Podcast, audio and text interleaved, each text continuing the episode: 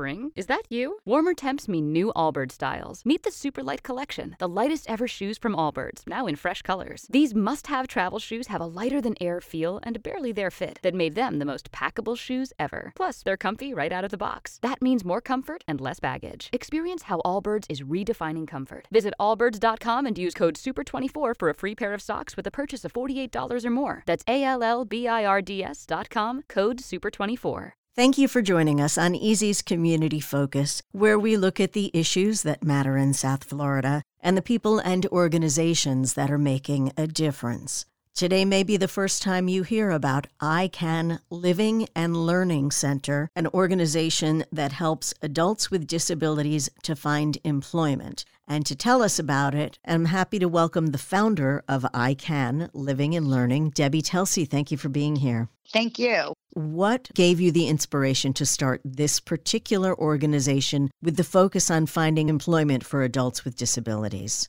Well, I have a degree in special education, and I've always had a special place in my heart for helping people with disabilities. But I do have a special ed degree. I've worked for many other organizations similar to what I do. And one day I just decided I wanted to do more and I didn't want to have to go to someone to ask to do more. So I said to my work partner, you know, hey, this is what I want to do. And she said, okay, let's do it. so we started. I was scary. I jumped off a cliff and I landed. And it's been an amazing adventure. We'll be in business in July, five years. Wow. Congratulations. You're a really comprehensive program at connecting adults with disabilities with employers looking to hire people with disabilities. How do you bring the two together? So let me start with the process so people that have disabilities know what's out there. Um, when you have a disability in the state of Florida, you go to the Department of Vocational Rehab. It's through the Department of Education. And what happens is the state will evaluate you. Once you've been evaluated, they'll evaluate you to see if you are employable. After the testing, it comes out that you are employable. They will assign you a vocational rehab counselor. Then the counselor will give you a list of vendors. We happen to be a vendor of the Department of Vocational Rehab. And so that's the way they come to us. The person, the participant or the client would say to their counselor from VR, I'd like to work with I Can Living and Learning Center. So we would get the referral and then the process would begin. We offer pre employment classes to teach people about working and what it's like to be out in the community. And also, we help them with resumes and we help them fill out applications. We help them when they have a job to keep their job for a certain amount of time. But we're there as an advocate. And once we're finished working with them, we're always still there. They could call us and say, I'm having trouble at my job, and we'll come in and still assist. Is there a particular age range that most yes, people? Okay. 14 on. I've worked with people up to like 83 but the process begins at 14 and at 14 they can participate in a career camp which is trying to get them thinking about maybe something they'd like to do when they graduate high school there's such a wide range of disabilities. Are there specific kinds of disabilities that you focus on? So, um, we work with every disability. Some are very obvious, and some you wouldn't even know. I mean, we have people that we work with that have college degrees that may have could have had a stroke, could have had a nervous breakdown, um, you know, emotional issues to somebody with an intellectual disability, someone who is visually impaired, or we've worked with people that are deaf. We work with every disability, ADHD, learning disabilities, anything. Which is amazing to think that you're able to find employment for people with such a wide range of issues. How do you match the employers to the specific employee to make sure it's the right fit? Oh, first of all, when they're tested through vocational rehab, they come to us with a goal and we try to place them within their goal. But if we can't find a job within their goal, we'll look at other opportunities. We want to find people jobs where they're going to succeed and that the manager understands what it is to hire somebody with a disability. Also, just to keep in mind, if there's employers out there, when you hire somebody with a disability, you get a tax break for hiring somebody. And when you hire somebody with a disability, I would say 90% of the time, these people, they're not looking for their next job. They just want a, a home, a place to go, work hard, and succeed. And we help. The littlest problem, you know, we tell the employers and the employees, call me let's resolve a little problem before it becomes a big problem. What do you tell the employers? What are the benefits of working with someone with disabilities? The benefits are that you change somebody's life and we place people where they're going to succeed. But what's most important also is to let employers know, you know, we just want a chance. Actually, I named my dog, who's a therapy dog, Chance, because oh. we're asking. And he's a 70 pound um, Labradoodle who's oh. been trained and he comes on job interviews. But I tell them, look, we're asking for a chance. If it doesn't work out, it's just like anyone else. But we try our best to work through the problems. And how do you see the changes in the people who are employed from the time they begin to, say, a few months or six months down the road and the kind of self esteem it helps build in them? It's just amazing. I mean, I've had clients that maybe had schizophrenia, the mother couldn't get them to shower, can't get them motivated. But when they have to go to work, they jump in the shower. They feel a part of a company, they feel a part of a team. And it, you know, it really working i know what it does for me self-esteem and working as a team and being involved little as it may be you know a job that you or i would do we would say, oh, I wouldn't want to do that over and over again. But a lot of our clients love repetitive work. Right. It's um, something they can focus on that makes them feel capable, has to be good. And, well, and also it, it helps the view of the employees uh, also like we had a young lady that was deaf she had had cancer she had a colostomy bag she hadn't worked in ah. years and a pizza parlor hired her and she was doing the boxes she taught the staff sign language. They loved her. Wow, wow. So it works all ways. Everybody benefits. Yes, employers and, and, get and great employer employee, and also you change somebody's life. You get a tax break, but these people change the lives of the people around them. Right. That's got to open them up to uh, things that they hadn't believed were possible it's definitely a benefit for them as well. If someone wants to come to you, I know they have to go through the vocational system and they want to request you. How do they do that? Is there a They web- would just tell their counselor that they'd like to work with I Can Living and Learning Center. And I'm a job coach and I have seven other job coaches. We work from Miami up to Fort Pierce. Wow. Okay. And we we have we do evaluations. We have a Spanish speaking. We do counseling. We have a mental health therapist with us. We have amazing job coaches with different backgrounds. You know, social service. We we are bilingual, and we all work together as a team.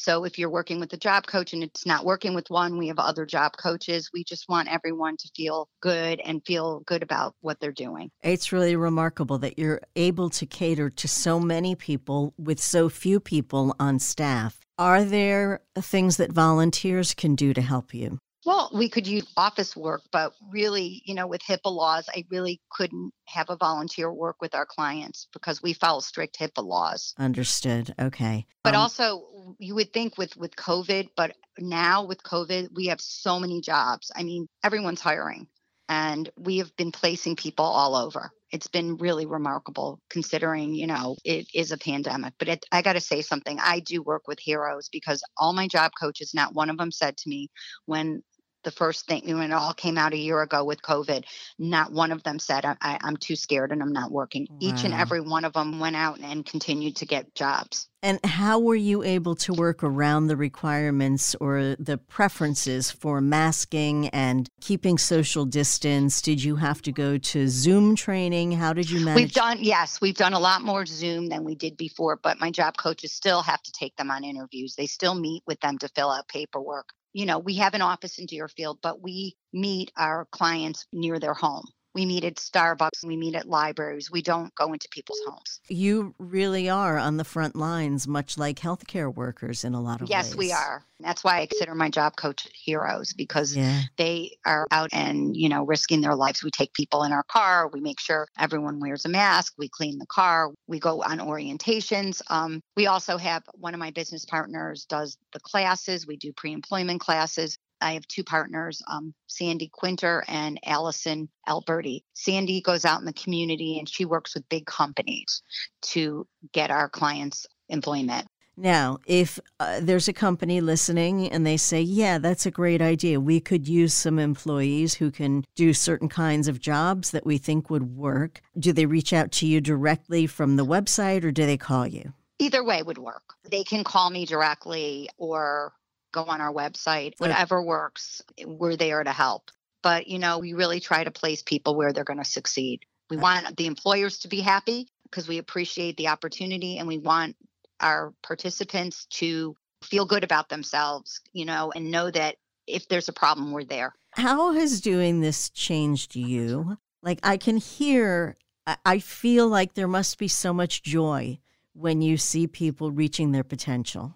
Well, it's funny because last week there's a gentleman by the name of Dylan, and we took Dylan. And the first job, unfortunately, the employer didn't have more work for him, and I was very upset to tell him. And then another opportunity came, and it, it just to see the joy on his mom's face, knowing that her son was, you know, in a good, happy place, place to go, and it, it, just to see that was just so fulfilling when you place someone in the right job. And it has or, to be such a relief for a parent to know that their child or of whatever age, it may be an adult, is mm-hmm. now becoming self sufficient and they can feel at ease knowing that that child will be able to take care of themselves when they're gone. Mm-hmm. A lot of our clients get Social Security. So most of our jobs, I would say, are part time because we don't want people to lose benefits. Okay. So we work with people that most of our people work part time. Okay, so you know all the ins and outs and oh, all oh, the yeah. legalities. Yes, yes, we do. Because okay. we don't want anyone to lose their benefits, but so we do a lot of part time. Okay. Work. But you know, we're there to help. Yeah. And you know, I once said someone once said to me, "Thank you so much." I said, "I didn't do anything. You went on the interview. You got the job." And he said, "No, you kicked the door down to get me oh. there." So, so that's kind of what we do. And and the nice thing is, is that we're like a family. The staff, we all work together. So if if one of my job coaches finds a job and she doesn't have he or she doesn't have anybody, she'll let it be known to all the job coaches. So we're like really working together and we do networking and we're out in the community and so that's basically how it works. You are changing lives and changing our community, and that's really extraordinary. I appreciate it. Let, us give the website and your phone number in case an employer hears or there's someone who's going through Department of Vocational Rehab and wants to request you specifically. Also, we do do it privately, but I would definitely try to get with VR. It's the Florida Department of Vocational Rehabilitation. And if they want to call me and I can tell them which office they should call, it's near where you live. Let's stick with your website and your phone number, easiest ways to reach you. Okay. My website is www.ican, which is I C A N, F like Frank, L like Larry, dot org. And I'll repeat myself. It's www.ican, I can, F like Frank, L like Larry dot org. And my phone number is 561 715 4379. I'll okay. repeat my phone number 561 715 4379. And if anyone has questions, concerns, I would love to help in any way I can. Okay, well, it will be my pleasure to have your phone ringing nonstop. Yeah, um, that would that'd be great. yeah. Thank you so much for what you're doing. Debbie Telsey, president, founder of the I Can Living and Learning Center. Although, you know, the office is in Deerfield Beach. I'm amazed. You cover, was it the Quad County area, you said? Yes, we go from Miami to Fort Pierce. Impressive. And I am sure there are many people who have folks working for them and many people with disabilities who are working who are very grateful for the work that you do. So thank you. Again, icanfl.org or 561 715 4379. Debbie Telsey, thanks so much. Thank you so much. We have now passed the one year mark since COVID 19 was declared a global pandemic. We're over half a million deaths one year later. We now have, thankfully, more than 100 million adults vaccinated. Pfizer has now begun vaccine trials on children. And with all of the changes in the past year, our friends at Pediatric Associates have taken the time to do a study of patient trends over the year. I am delighted to welcome board certified pediatrician from Pediatric Associates, Dr. Mona Amin, to break down the results of the study. Thank you so much for being here. Thank you, Ellen, for having me. Like you said, this is such an important topic to discuss, and I'm just so happy to join you today. This study you did is with Pediatric Associates patients Mm-hmm. Okay. Yeah, so you're right on that we in this pandemic are focused on this virus, which I think is important, right? We don't want people to suffer from this virus, die from this virus. But what we looked at is not the actual virus, the results of living in a global pandemic, what that meant for our children. So there was some good things, there were some not so good things. The things that we were looking at that were good, with all of the social distancing that families were doing, kids being at home more, doing e learning, not being around other children as much, flu diagnoses has gone down. And this is something that we've seen throughout the country and throughout the world that the cases of flu have gone down. But at Pediatric Associates, they looked at the number of flu diagnoses and it went down 99% wow. when comparing 2020 to 2021. So basically looking at the year prior. So in the pandemic year, we saw a 99% decrease of flu diagnoses. How do we look at this? You know, when we code our patients in our office, we put coding for the visits. And so we were able to go back and do a mass search as to how many people were coded for flu as a diagnosis. Also, how many flu tests were done. 17,605 flu tests were done in 2019 compared to just four in 2020. That's amazing you know, parents often ask, like, is it because people aren't coming in? No, it's just that we're not seeing these cases happen. I wonder how much of it is because we were already doing things like social distancing and wearing masks to prevent COVID. Mm-hmm. And those mm-hmm. are the same things that will prevent the flu. Right. So a few things that helped, right? We talked about that exactly hand washing, the social distancing, the masking. All of these are going to help a respiratory virus, right? Also, the lack of travel. When you travel, you are going to move that flu virus around the world. But when you're not traveling, that flu has nowhere to go. You can't move that virus around. So that was a huge component. The fact that we were just not traveling nearly as much as we used to pre pandemic, you're not moving around a virus as much anymore. I mean, this is amazing for pediatricians. You know, COVID is affecting so many families and so many of our elderly population. But when we look at viruses, COVID in general, is not as harmful to children as the flu. We obviously don't want children to get it. We don't know the long term implications of COVID. But when you just look at data, kids do have good outcomes short term related to COVID. Whereas with flu, we see a lot more hospitalizations for children. So this is something that I look at as a good that, wow, for once, there's a virus that we're not seeing as much of in the child population. Also, how much is the fact that kids were staying at home? Mm-hmm. And, you know, schools are like a little petri dish of, yeah. of flu. And of course, for those who might hear these numbers and say, well, all the more reason that the kids should be in school because COVID isn't going to affect them. I just want to remind them that kids can be asymptomatic and still carry it, and teachers are adults who can get COVID 19 from a child and they can have serious repercussions. So that's Absolutely. one of the. And not to mention all of the classmates of children who may be considered higher risk right? We know that generally speaking, the overall healthy child has a great chance of fighting this virus, but we do know that children do get sick from this virus, right? We do see hospitalizations, we do see some deaths. And yes, the numbers, when you look at rates and ratios, may not be a lot, but it's still lives, right? It's still children that are affected, still families that are affected. So, our goal here, like you said, is to keep as many kids safe as possible. And that means maybe doing more e learning until more teachers can get vaccinated, more protocols in schools to make sure that we can keep our kids safe.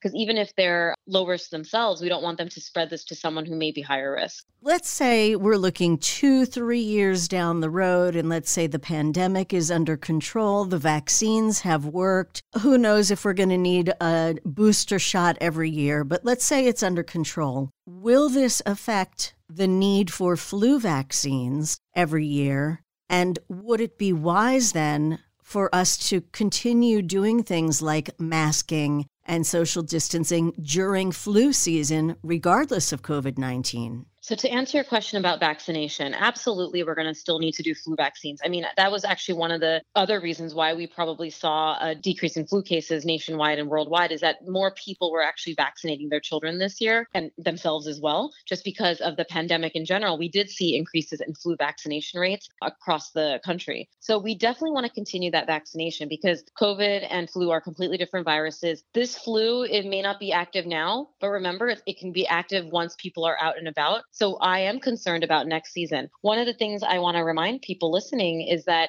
when they create a flu vaccine, they look at the season prior to kind of guide their decision on what strains they feel like may be more popular. But if we're having a mild flu season, it can make it really hard to make an effective flu vaccine, meaning knowing what strains are out there. So, as much as this flu vaccine is going to be important, I'm going to be concerned well, how bad is this flu season going to be when things open up next year, when mm people are out and about? So, it's really important that we still vaccinate because that's going to give more protection than not doing anything at all. And then in terms of our children, we obviously, in terms of schooling and whatnot, we want to get them back into school, but we want to be doing it as safe as possible. Yes, them being home had a huge effect on why we saw this reduction, masking and, you know, not being around each other, like you said, like a petri dish. In terms of needing to wear masks and social distance in the future, I don't think it's going to be a requirement. I think people will have different levels of comfort. I, for one, have always been pro mask during viral season in my office. I would hope that when people are sick, they would use this pandemic as a way of saying, you know what, I'm not feeling great, but I still have to go about my daily life. I'm going to wear a mask because I'm not feeling good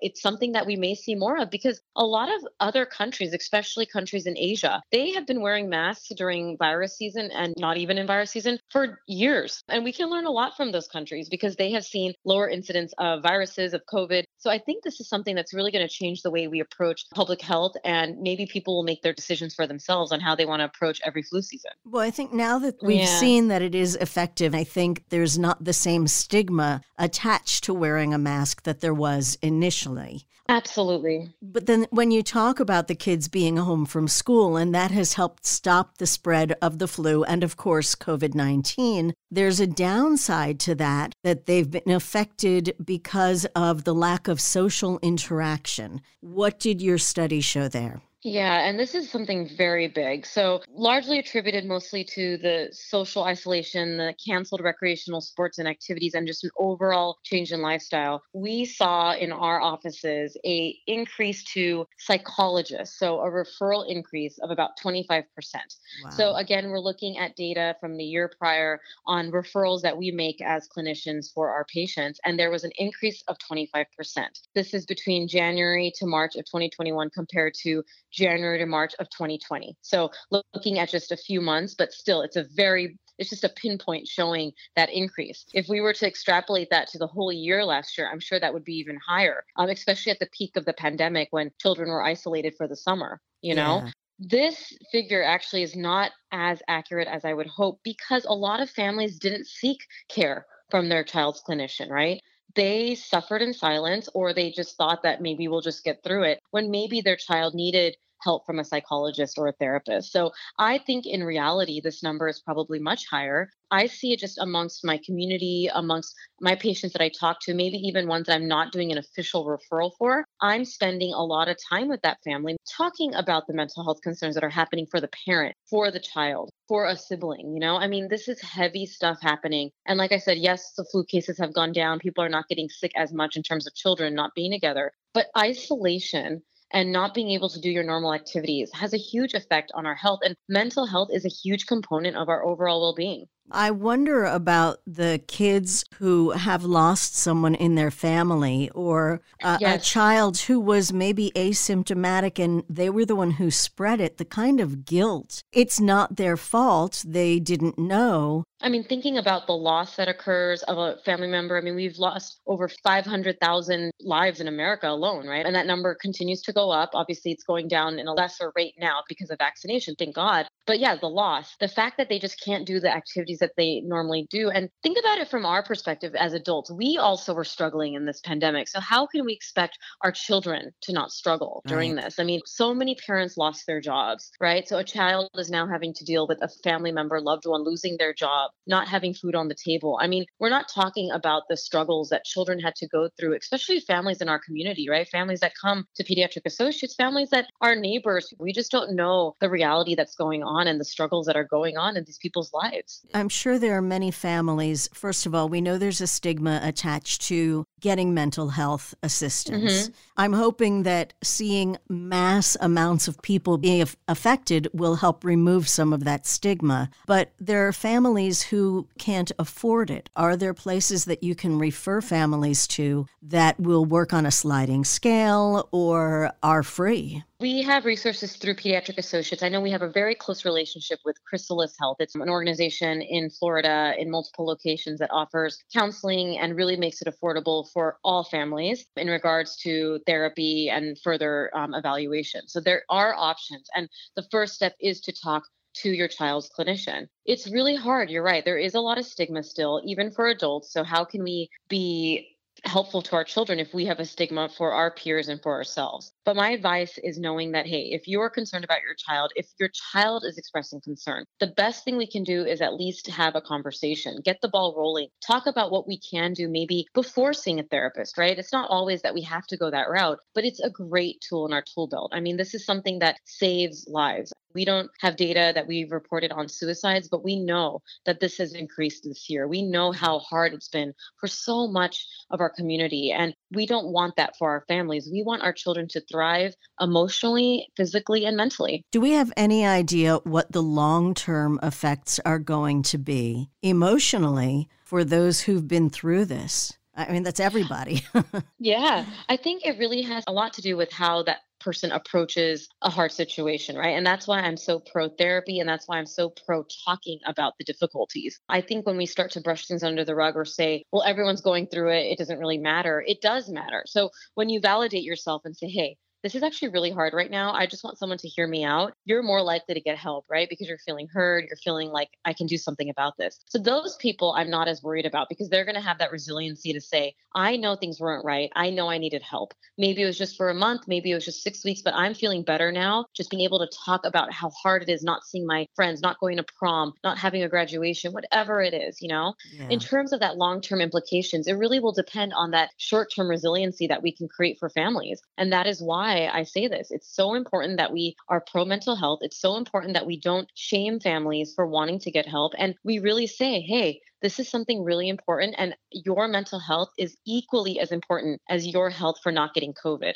It is so important that we equate both of them because we focus so much on not getting COVID, which is absolutely valid. But we need to also remember what isolation does for the human brain. We're human beings, you know, we want to see other people. And when we can't, we have to think of other ways to improvise in a pandemic. Then there's also, of course, the lack of physical activity that's taken its. I mean, we we joke about the quarantine 15. You know, I have had many conversations in the last six months of how this has been such an issue, and physical activity is not only important for the physical health, but like I said, it's also important for mental health. So they're all interconnected. But what we looked at here is that based on that same time frame, the three months of this year compared to last year, when um, right before the pandemic began, we saw an increase of 39% in obesity diagnoses. Mm-hmm. I mean, this is something again that we document, and this is a reality here. I mean, I myself, without the data, without the numbers that I'm mentioning to you, I have had way more conversations about it. And it doesn't come from a place of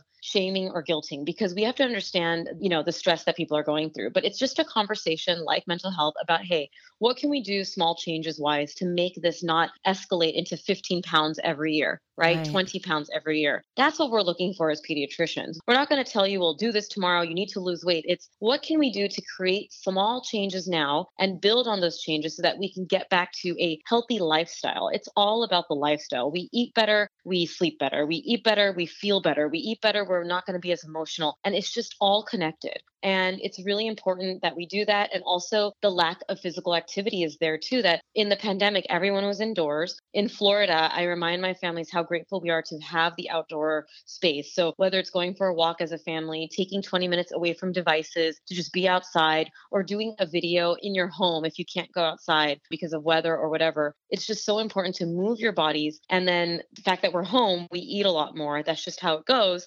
Really being mindful of, okay, healthier snacking, portion control, how we approach food, and how we approach exercise. It's a huge conversation because we're not looking for weight loss. Our goal here is long term lifestyle modification. So we want to create a healthy relationship with food. We want to create a healthy lifestyle with exercise, not for the number on the scale, but because that's good for our bodies. That's good for our heart. That's good for our overall well being. So I want the children to be looking at healthy foods and vegetables and fruits and exercise as this is something that's going to help me and my loved ones live a long life.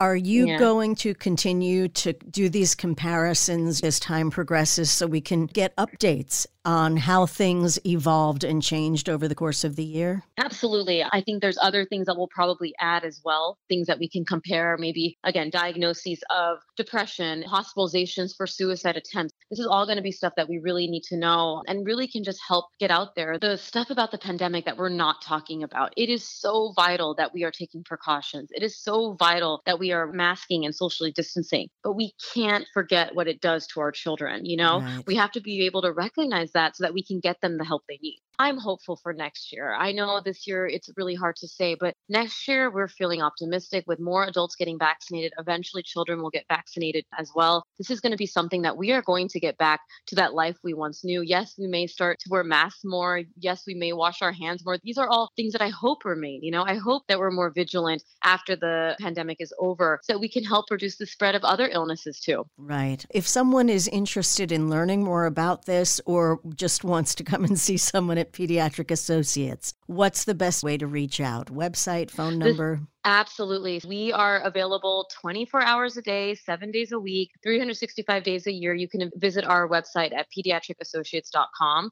We offer telehealth visits, we offer in person visits, and we have a nursing line available. We have so many ways for families to stay connected. You can create a continuity with one clinician, you can talk with many different ones to get different opinions. It's a great practice with many locations. So you're not alone. Your child is not alone. We're here for you. Well, I appreciate so much you taking the time. Of course. Again, it's pediatricassociates.com. You can find whatever location is nearest to you. Dr. Mona Amin, board certified pediatrician with Pediatric Associates. I thank you so much for your time. Thank you again for having me. And thank you for listening this morning. If you have questions or would like to suggest a topic, you can email me at ellen at easy93.com. Join me again next Sunday morning at 6:50 for a new episode of Easy's Community Focus. Thanks for listening and have a great day. Spring is that you? Warmer temps mean new Allbirds styles. Meet the new Superlight collection, the lightest ever shoes from Allbirds, now in fresh colors. These must-have travel shoes have a lighter than air feel and barely there fit that made them the most packable shoes ever. Plus, they're comfy right out of the box. That means more comfort and less baggage. Experience how Allbirds is redefining comfort. Visit allbirds.com and use code SUPER24 for a free pair of socks with a purchase of $48 or more. That's A L L B I R D S.com, code SUPER24.